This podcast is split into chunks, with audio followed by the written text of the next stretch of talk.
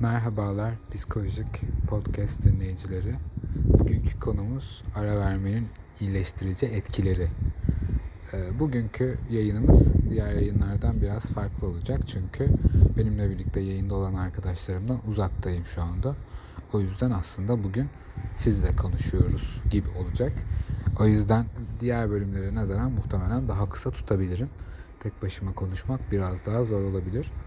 Ee, ara vermek deyince aklımıza birçok şey geliyordur. İlişkilerde ara vermek, belki bir işe ara vermek, tatile gitmek gibi. Başka ne olabilir? Bir projeye ara vermek, bir kariyer planına ara vermek, bir şehirde yaşamaya ara vermek, eğitime ara vermek bazen. Bunlar gelebilir. Bizim yayınımız için de aslında aşağı yukarı öyle bir dönem oldu. Bir ayın üzerindedir yayın yapmıyoruz aslında ara ara konuşuyoruz hadi kaydedelim bir şeyler falan diye sonra unutuyoruz. Ya da o an istemiyor oluyoruz ve vesaire. Tabi bu e, ara verdiğimiz sürede bizim de yeniden yapılanmamız söz konusu oldu. Artık e, biz de kendi mesleğimizi psikologlar olarak Nişantaşı Psikoloji Merkezi'nde icra ediyor olacağız. Oranın taşınma işleri vardı, kurulum işleri vardı. Şimdi yerimizdeyiz. Artık bundan sonraki kayıtları da orada yapmayı düşünüyoruz. Tabi bu arada e, bizimle iletişime geçen dinleyicilerimiz olmuştu. Ve bizim genelde biyomuzda şu yazıyor oluyor. Hem Spotify'da hem sanırım sosyal medya hesaplarımızda da. Bu arada artık sosyal medya hesabımızı da kullanmaya başladık. Instagram'da psikolojik podcast olarak bizi bulabilirsiniz. Ee, sohbetlerimize katılmak isterseniz bize mail atın gibi bir şey yazıyor. Ee, ve böyle mailler aldık. Birebir tanıştığımız, yani internet üzerinden konuştuğumuz arkadaşlarımız da oldu.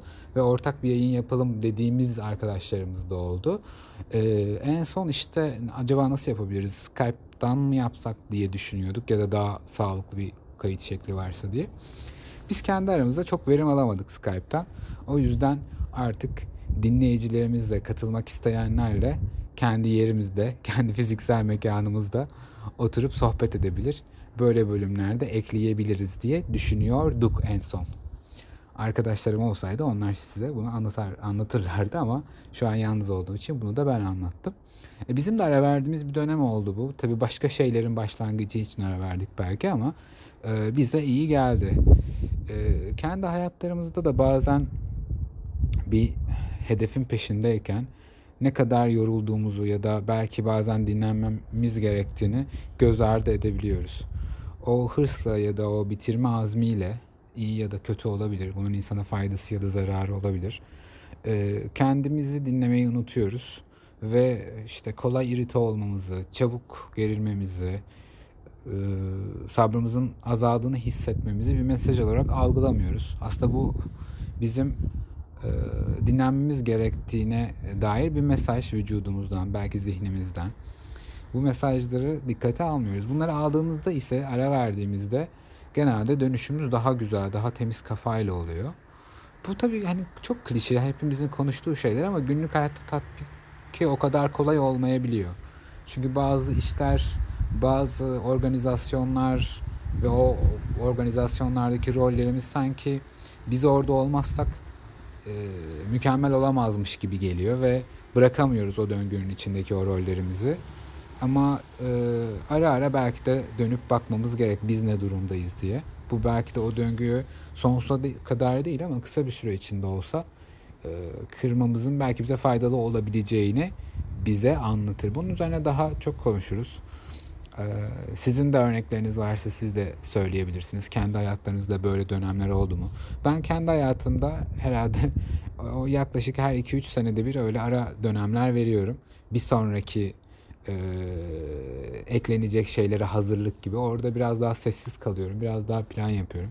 Biraz daha yeni hayatımın temellerini kurmaya çalışıyorum.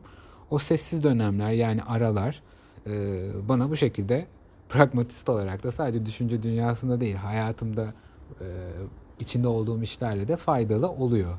E, o yüzden e, pratikte biliyorum kolay değil çünkü e, bazen o hız hoşumuza gidiyor bazen o e, alışkanlıklar, yeni oluşturduğumuz alışkanlıklar bize keyif veriyor ve onlardan e, uzak kalmak istemiyoruz.